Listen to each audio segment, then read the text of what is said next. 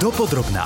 Spravodajský podcast Rádia Express. V spravodajskom drobnohľade vás víta Sonia Juriková. Tentoraz si položíme dôležité otázky. Nahlásili by ste na polícii podplácanie? A ak ste už úplatok dali, báli by ste sa, že sa zo svetka potom zmeníte na obvineného? Môže sa niečo také stať? Inými slovami, pozrieme sa dopodrobná na prípad poslanca z Merodina Martina Porguliu. Borgulu mali obviniť v rámci minulotýžňovej akcie Inferno, ktorá súvisela s dokumentovaním korupčnej trestnej činnosti. Poslanec hnutia Sme rodina povedal, že mu obvinenie doručené nebolo. Podľa portálu aktuality.sk mal v roku 2018 zaplatiť 50 tisícový úplatok vtedajšiemu šéfovi finančnej jednotky NAKA a vyšetrovateľovi Marianovi Kučerkovi. Borguľa však tvrdí, že ho vypaľovala polícia. Poslanec sa v kauze stále cíti ako poškodený a svedok. Úplatok sa týka obdobia jeho kandidatúry na starostu bratislavskej časti Staré mesto. Koaličná SAS považuje poslanca za problémového človeka. Aj poslanec za Oľano Milan Vetrák považuje obvinenie Borguľu za vážnu vec. Predseda sme rodina Boris Kolár obvinenie prirovnal k zadržaniu Roberta Fica na vlaňajšom proteste proti pandemickým opatreniam. Teraz, aby náhodou Robert Fico nemohol vykrikovať, že to je útok proti opozícii, no tak spravíme aj tak nejaký útok, že to aj do našich radov. Dopodrobná. Obvinenie bývalého člena Smeru a súčasného poslanca parlamentu za Sme rodina Martina Borguľu by nás malo zaujímať z viacerých dôvodov. Jedným je dosah, aký môže mať jeho interpretácia pre verejnosť. Môže to prekvalifikovanie poškodeného a svetka na obvineného v prípade korupcie alebo vo verzii poslanca Borguľu v prípade vydierania ovplyvniť našu odhodlanosť alebo dokonca odvahu nahlásiť korupciu. Na koho by ste sa obrátili vy? Na políciu alebo na nejakú neziskovku, napríklad Zastavme korupciu alebo Transparency International? Nahlásili by ste to Národnej kriminálnej agentúre? Transparency International sa problémom korupcie zaoberá dlhodobo a skúma tiež, ako vnímame podplácanie. Mení sa to nejako? Pýtam sa riaditeľa Michala Piška. Asi najkomplexnejšia analýza alebo prieskum je globálny rebríček vnímania korupcie na základe 13 rôznych indexov nezávislých inštitúcií, ako je Svetová banka, Svetové ekonomické fórum alebo rôzne think tanky. A v tomto rebríčku Slovensko naposledy obsadilo 56. miesto zo 180 krajín. Je to dobré alebo zle? No v rámci krajín Európskej únie stále sme na chvoste. Hej. Čiže áno, sme na konci prvej tretiny krajín sveta, ale keď sa porovnáme s krajinami Európskej únie, tak vlastne za nami sa horšie skončili len Grécko, Chorvátsko, Rumunsko, Maďarsko a Bulharsko. Potom samozrejme existujú ďalšie optiky, ako sa na to dá pozerať, napríklad analýzou činnosti policie, prokuratúry a súdov, teda to, ako konkrétne korupčné kauzy postihujú, odhalujú. Tam sme naozaj dlhé roky videli bezmocnosť alebo neochotu postihovať aj väčšie ryby. Často to boli teda úplatky za pár desiatok, maximálne stoviek eur. To sa našťastie v posledných rokoch otáča a vidíme, že už aj mnoho dlhodobo nedotknutelných a vplyvných ľudí sa dostali aj na súd, ako napríklad bývalý špeciálny prokurátor Dušan Kováčik. Pýtali ste sa aj na pocit spoločnosti, či vláde záleží na riešení korupcie. Asi tretina ľudí od povedala, že verí vláde v tomto čo nie je teda až také vysoké číslo, hlavne keď si zoberieme, že táto vláda je vedená protikorupčným hnutím Molano a bolo to určite lepšie číslo ako väčšina vlád predtým, ale aj vzhľadom na to, čo som spomínal, si myslím, že zaostala táto vláda za očakávaniami. Čo si myslíte o medializácii prípadu tohto poslanca? Môže jeho premena z poškodeného a svetka na obvineného mať nejaký vplyv na to, ako sú ľudia odhodlaní a odvážni nahlásiť korupciu a úplatkárstvo? Tak samotné informovanie o živých veciach takým spôsobom, že unikajú do médií, nie je úplne najšťastnejšie, ale tak zase treba uznať, že nie sme v úplne štandardnej situácii. Naozaj sa tu odohráva nejaký boj o očistú štátu, o očistú orgánov justičných od tých negatívnych praktík z minulosti. Ale ak, ak si odmyslíme teda tento aspekt, tak ale vo všeobecnosti, ak sú nečestní ľudia trestaní alebo naopak čestní ľudia sa postavia voči korupcii verejne, takéto správanie má samozrejme veľmi dôležitý vplyv na celú spoločnosť. Videli sme to napríklad pri kauze slovenského predsedníctva v Rade Európskej únie pred pár rokmi, kedy sa zamestnankyňa ministerstva zahraničných vecí, veci Zuzana Hlavková ozvala proti nejakým praktikám na ministerstve a práve v tom období ľudia v tých spomínaných prieskumoch naznačovali rekordne vysokú ochotu oznamovať korupciu, pretože mnohí sa stotožnili s tým priebehom Zuzky Hlávkovej. Takéto prípady, či už tie pozitívne alebo negatívne, určite veľký vplyv majú. Práve rok 2022 môže byť kľúčový vo vnímaní obyvateľov, ako budú schopnosť štátu vysporiadať sa s, tými prvkami uneseného štátu, vysporiadať sa pred súdy postupne budú smerovať aj ďalšie veľké korupčné kauzy. No a v prípade takýchto prípadov, ako je prípad poslanca hnutia Sme rodina, je to ešte o to dôležitejšie, že podobne ako pri ďalšom z korupcie obvinenom ex-šéfovi si s Vladimírom Pčolínskom ide o predstaviteľa aktuálnej vládnej koalície a to o to viac preverí vlastne skutočnú nezávislosť policia a prokuratúry, či budú aj pri vládnych koaličných predstaviteľov mať naozaj rozviazané ruky, tak ako to koalícia deklaruje. Mm. A nakoniec sa možno samozrejme ukáže, že pán Borgula bol naozaj obeď a že nešlo teda o úplatok, ako on tvrdí, ale každopádne toto musí byť naozaj preukázané v riadnom trestnom stíhaní alebo na súde a nie cez nejaký politický nátlak alebo sporné zásahy generálneho prokurátora, ako sme to videli napríklad práve pri pánom Čolínskom, v tomto prípade tej verejnej obhajoby, hej, nie súdnej, lebo Martin Borgulia proaktívne urobil tlačovku, aby prevzal kontrolu nad tým narratívom, ktorý sa bude spájať v kauze Inferno s jeho menom. Ak uveríme teda jeho verzii, môže toto mať vplyv na to, že si ľudia povedia, že nebudú nahlasovať korupciu? Povedal by som, že asi nie, lebo to je veľmi špecifický príklad. Asi málo kto je v takej situácii, že on sám dal niekoľko desaťtisícový úplatok a väčšinou tí vysobloveri alebo tí ľudia, ktorí upozorňujú na nekalé konanie a o ktorom sa dozvedeli, dopočuli, boli jeho svetkami a podobne, nie na svoje vlastné konanie. Čiže tu by som že je to trošku iná situácia, ale rozhodujúce každopádne bude to, ako tento prípad dopadne, aby sme boli presvedčení ako verejnosť o tom, že celá táto okolnosť bola naozaj vyšetrená férovo za takých okolností, ktorým sa dá dôverovať. Keby vás niekto nabádal na to, aby ste dali úplatok? Alebo nebodaj by vás vydieral, že zverejní nejakú chulostivú informáciu o vás v médiách, ak nedáte? Čo by ste urobili? Tak uh, treba si uvedomiť, že už, už to, uh, keď je človek svetkom uh, takejto situácie, že mu niekto ponúka úplatok, tak môže byť trestným činom, čiže môže sa človek do toho zamotať. Takže určite by som odporúčal, ak sa do takej situácie človek dostane, tak si naozaj o tom urobiť nejaký záznam, zapísať si, čo sa udialo, aby to mal človek čo najvernejšie nejako zdokumentované, prípadne ak sú tam nejaké listinné dokumenty, e-maily, podobne všetko si to archivovať najlepšie aj na to upozorniť orgány činné trestné konanie. A práve úrad na ochranu oznamovateľa, celá tá infraštruktúra za tým, aby sme dali verejnosti najavo, že títo ľudia si zaslúžia spoločenské uznanie, ak upozornenia na nejaké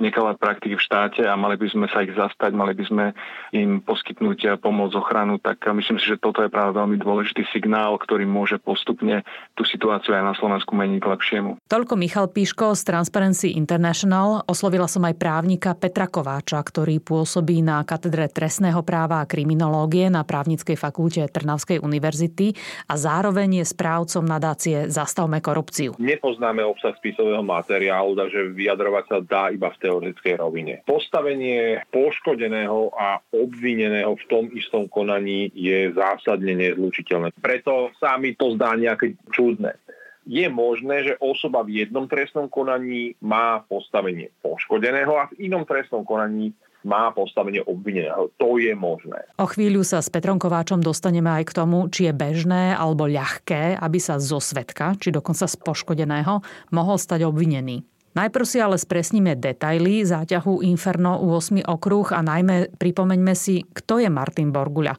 Poslanec na tlačovke sme rodina vysvetľoval, že v jeho prípade išlo o vydieranie. Úprimne vám poviem, že neprajem ani najväčšiemu svojmu nepriateľovi, aby niečo takéto musel zažívať. Možnosť číslo jedna bolo to ísť oznámiť na policiu. Na akú policiu? Na tú, ktorá ma vydierala? Možnosť ísť sťažovať sa bývalým kolegom v smere len žiaľ, keďže som z tej strany odišiel v názorových nezhodách, tak táto možnosť nebola. Treba povedať, že Martin Borguľa nie je a ani v tom čase nebol nejakým naivným politickým nováčikom. Kto vlastne teda je neúspešný kandidát na starostu Bratislavskej mestskej časti Staré mesto, bývalý člen Smeru a súčasný poslanec Rodina. Zhrnieme to s investigatívnym novinárom a komentátorom denníka Postoj Marekom Vagovičom. Obhajoba dobrého mena, ako útorkovú tlačovku nazval Martin Borguľa, sa krútila okolo úplatku 50 tisíc, ktorý vtedy ešte len staromestský poslanec a kandidát na starostu dal Marianovi Kučerkovi, vtedajšiemu vyšetrovateľovi NAKA, ktorý mimochodom už bol odsúdený na 11 rokov väzenia a prepadnutie majetku. Iba doplním, že rozsudok ešte nie je právoplatný. Súdne pojednávanie s Kučerkom bolo prvým akýmsi testom dôveryhodnosti spolupracujúcich obvinených, alebo ako im v médiách vravíme kajúcnikov. Kučerka a bývalý šéf finančnej jednotky NAKA Bernard Slobodník mali od Borguľu dostať 50 tisíc za to, že zametú pod koberec trestné oznámenie súvisiace s podozreniami, že Martin Borguľa ovplyvňuje zákazky Bratislavskej vodárenskej spoločnosti. Tak teda išlo o úplatok alebo o vydieranie? Tá minca má naozaj dve strany. Na jednej strane platí že zločinecká skupina Norberta Bodora, ktorá sa vlastne nazýva aj kauzou očistec a je súčasťou aj policajt Kučerka, naozaj robila veci, ktoré boli veľmi zahranou a áno, aj vydierala podnikateľov a vypalovala ich, ťahala z nich peniaze za vymyslené kauzy alebo aj za reálne problémy, skrátka, aby sa tie kauzy uhrali do stratená, zamietli pod koberec. Zároveň ale platí, že Martin Borgula naozaj nie je nepopísaný list jedna z jeho najväčších kaos, ktorá sa spája s prvou vládou Roberta Fica, bol predražený upratovací tender na ministerstve obrany, ktorý vyhrala aj firma spájana s Borgulom, firma Slow Clean. V dôsledku tejto kauzy odstúpil z funkcie vtedajší smeracký minister obrany František Kašický. Zároveň Svokor Martina Borgulu, Jozef Kopecký, patril tzv. mecenášom druhej vlny pozadí strany Smer, on bol aj sponzorom tejto strany, vyhrával rôzne zákazky, áno, aj v čase ministrovania Františka Kašického, mal postaviť vojenský archív za miliardu korún, boli tam rôzne opravy, rekonštrukcie, letiska a podobne, kde tiež profitovala jeho firma. Zároveň jeho firma postavila byt pre Ficovú mamičku. Naozaj, že je to komplexnejší príbeh a ja by som napriek tomu ale počkal na závery vyšetrovania. Ťažko v tejto chvíli jednoznačne tvrdiť, ktorá verzia je pravdivá.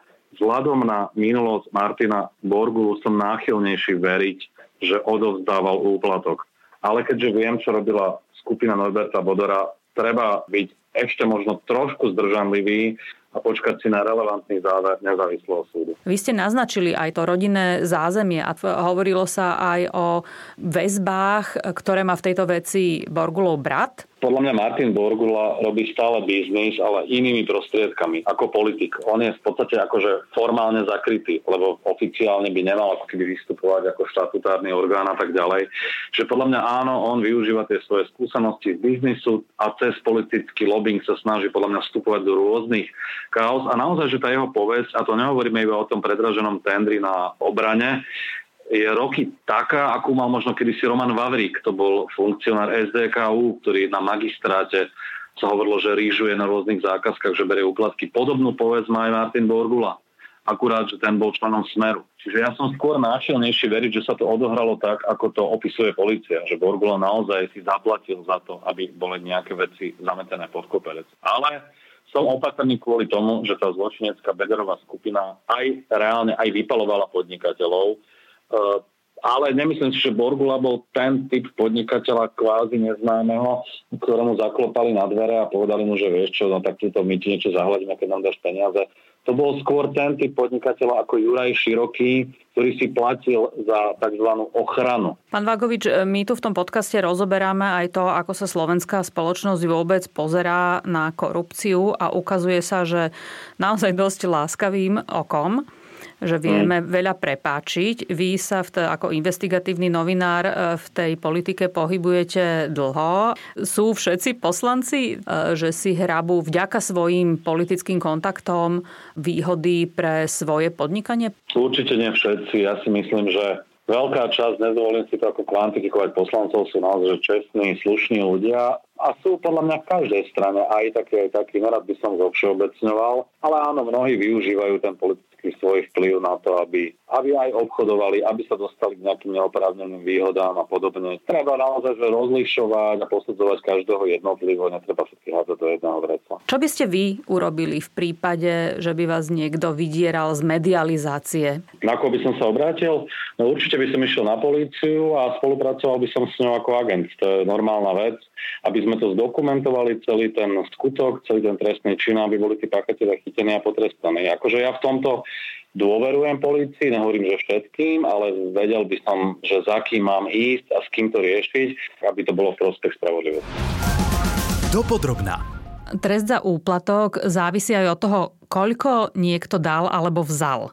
Tak teda, kedy je to prečín a kedy je to závažný zločin? A to sa pýtam preto, že druhým obvineným v záťahu Inferno je popri Martinovi Borguľovi podnikateľ e, Rajmund Rovňánek. Jeho advokát to povedal pre portál z regionu.sk a upozornil tam práve na tento rozdiel. To už sa pýtam právnika Petra Kováča z katedry trestného práva a kriminalistiky na Trnavskej univerzite. Trestný čin je nadradený pojem a prečin mm-hmm. je trestný čin, ktorý je spáchaný z nedbanlivosti, alebo to môže byť aj trestný čin, ktorý je spáchaný úmyselne, keď trestný zákon tam nestanovuje dlhší trest odňatia slobody ako 5 rokov. Zločin je teda vždy úmyselný trestný čin, keď tá horná hranica trestnej prevyšuje 5 rokov. To znamená, že závisí od e, okolností, akú trestnú sadzbu pre to, ktoré konanie určuje trestný zákon. A treba povedať, že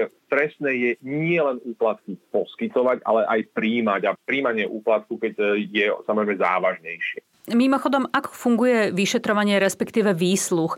Naozaj platí tá veta z amerických filmov, že všetko, čo poviete, môže byť použité proti vám a teda ideálne by sme vždy mali mať pri sebe advokáta a naozaj si veľmi, ako sa hovorí, nepúšťať pusu na špacír, pretože môže sa nám stať to, čím argumentuje Martin Borguľa, že prišiel nahlásiť úplatok, priznal sa, že ho dal, ale že bol teda vydieraný a zrazu je z neho obvinený? Ako fungujú také výsluchy? Výsluch v trestnom konaní funguje veľmi jednoducho. Závisí od procesného postavenia, svetka, máme výsluch znalca, obvineného a tak ďalej. Pred výsluchom je tá osoba poučená, aké sú jej zákonné práva. Pokiaľ je to napríklad poškodený, tak má pomerne rozsiahle poučenie aj zo zoznamu organizácií, ktoré im poskytujú pomoc nejakých pomaly 12 strán. Hej, čiže to poučenie je pomerne dôkladné. Ak je niekto vyslúchaný v procesnom postavení obvineného, je samozrejme poučený o tom, že má právo samozrejme aj sa nevyjadriť, má právo mlčať, svedok má za istých okolností právo odmietnúť výpovede alebo má dokonca zákaz výpovede, keď napríklad by mohol vypovedať o skutočnostiach, ktoré sú pokryté nejakou profesnou mlčanlivosťou uloženou na základe zákona a podobne. Pýtam sa na to aj preto, že či je pre ľudí, ktorí nemajú úplne najčistejší štít na svete, bolo by pre týchto ľudí bezpečnejšie nahlásiť podplácanie skôr nejakej neziskovej organizácii alebo na nejakej anonymnej linke, ako ísť priamo na políciu? No, neoznámiť korupciu je za istých okolností samostatný trestný čin. Hrozí mu trest slobody až na 3 roky. Nakoľko je podľa vás hodnoverná verzia Martina Borguľu, že bol vydieraný, bol tým pádom veľmi odvážny a neskôr možno aj z nejakých, ako to naznačoval predseda sme rodina Boris Kolár, z nejakých politických dôvodov sa z neho stal obvinený. Táto interpretácia, e, nakoľko je podľa vás dôveryhodná a pravdepodobná? Poviem to takto, obvinený sa má právo brániť akýmkoľvek spôsobom, ktorý uzná za vhodné. Malo by nás zaujímať napríklad aj kedy to Martin Borguľa urobil, to nahlásenie na polícii, že či to môže znamenať, že už vedel, že mu tečie do topánok a môže sa vinník svojím spôsobom vyviniť? Pri niektorých trestných činoch existuje inštitút, ktorý sa nazýva účinná ľútosť. Mm-hmm. Toto spočíva e, viac menej v tom, že trestnosť e, istých trestných činov zanikne, keď páchateľ zamedzí škodlivému následku alebo ho napraví, alebo urobí o takomto trestnom čine oznámenie polícii, prokuratúre, v čase, keď tomu škodlivému následku ešte bolo možné zabrániť. A to by znamenalo beztrestnosť potom? Účinná lútosť znamená, že trestnosť zaniká. A patrí tam aj korupcia? Za istých okolností áno. Trestnosť trestného činu podplácania, nepriamej korupcie alebo poskytovania nenáležitej výhody zaniká, ak teda páchateľ úplatok alebo tú nenáležitú výhodu, o ktorú ide poskytol len preto, že bol o to požiadaný a bezodkladne o tom urobil oznámenie orgánom činnom trestnom konaní. Ešte jedna vec sa tam zaujala. O tom, že nejaký poslanec Národnej rady bude obvinený, čo skoro sme sa dozvedeli od policajného prezidenta tento týždeň v útorok. V útorok podvečer alebo v stredu už sa prevalilo aj meno. Je nezvyčajné, že policajný prezident avizuje zatknutie nejakého človeka?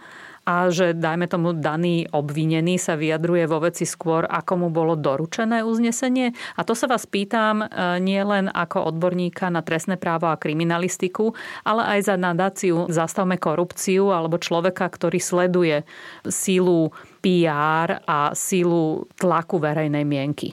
Poviem to takto z hľadiska kriminalistickej taktiky vytrubovať vopred, že niekto bude obvinený, je diplomaticky povedané krajine nerozumné. K obvineniu koaličného poslanca sa vyjadrili niekoľkí poslanci. Väčšina ohlasov sa niesla v duchu, ktorý sme tu počuli viackrát, že treba nechať vyšetrovateľom priestor, súdcom dať dôveru, že rozhodnú spravodlivo, inými slovami padni komu padni. Zaujímavé ale bolo, že ani najväčšia koaličná strana Oľano nemala jednotný postoj. Milan Vetrák, ten bol nekompromisný. Myslím si, že by mala strana Smerodina sa zamyslieť nad tým, aké opatrenia spraví, aby sa o tejto koalícii nakoniec nehovorilo, že sme korupčná koalícia, lebo si urobiť poriadky s poslancami, ktorí sú obvinení z korupcie. A naopak Ďordi Gimeši mal taký zhovievavejší postoj. Dosť dobre nerozumiem, prečo sa z neho stal zrazu obvinený. Takže ja by som e, bol veľmi rád, aby sme si ctili prezumciu neviny. Na ktorú stranu by ste sa naklonili vy? Do tejto časti dopodrobná prispeli zo spravodajstva Rádia Express Oli Čupinková, Maja Kašiarová, Dominik Matulaj, Martina Pástorová, Tomáš Škarba a Dominika Turiaková. Tému budeme samozrejme sledovať. Za pozornosť ďakuje Sonia Juriková. Nájdite si nás aj na budúce. Počúvali ste podcast Dopodrobná, ktorý pre vás pripravil spravodajský tým Rádia Express. Ďalšie epizódy nájdete na Podmaze a vo všetkých podcastových aplikáciách.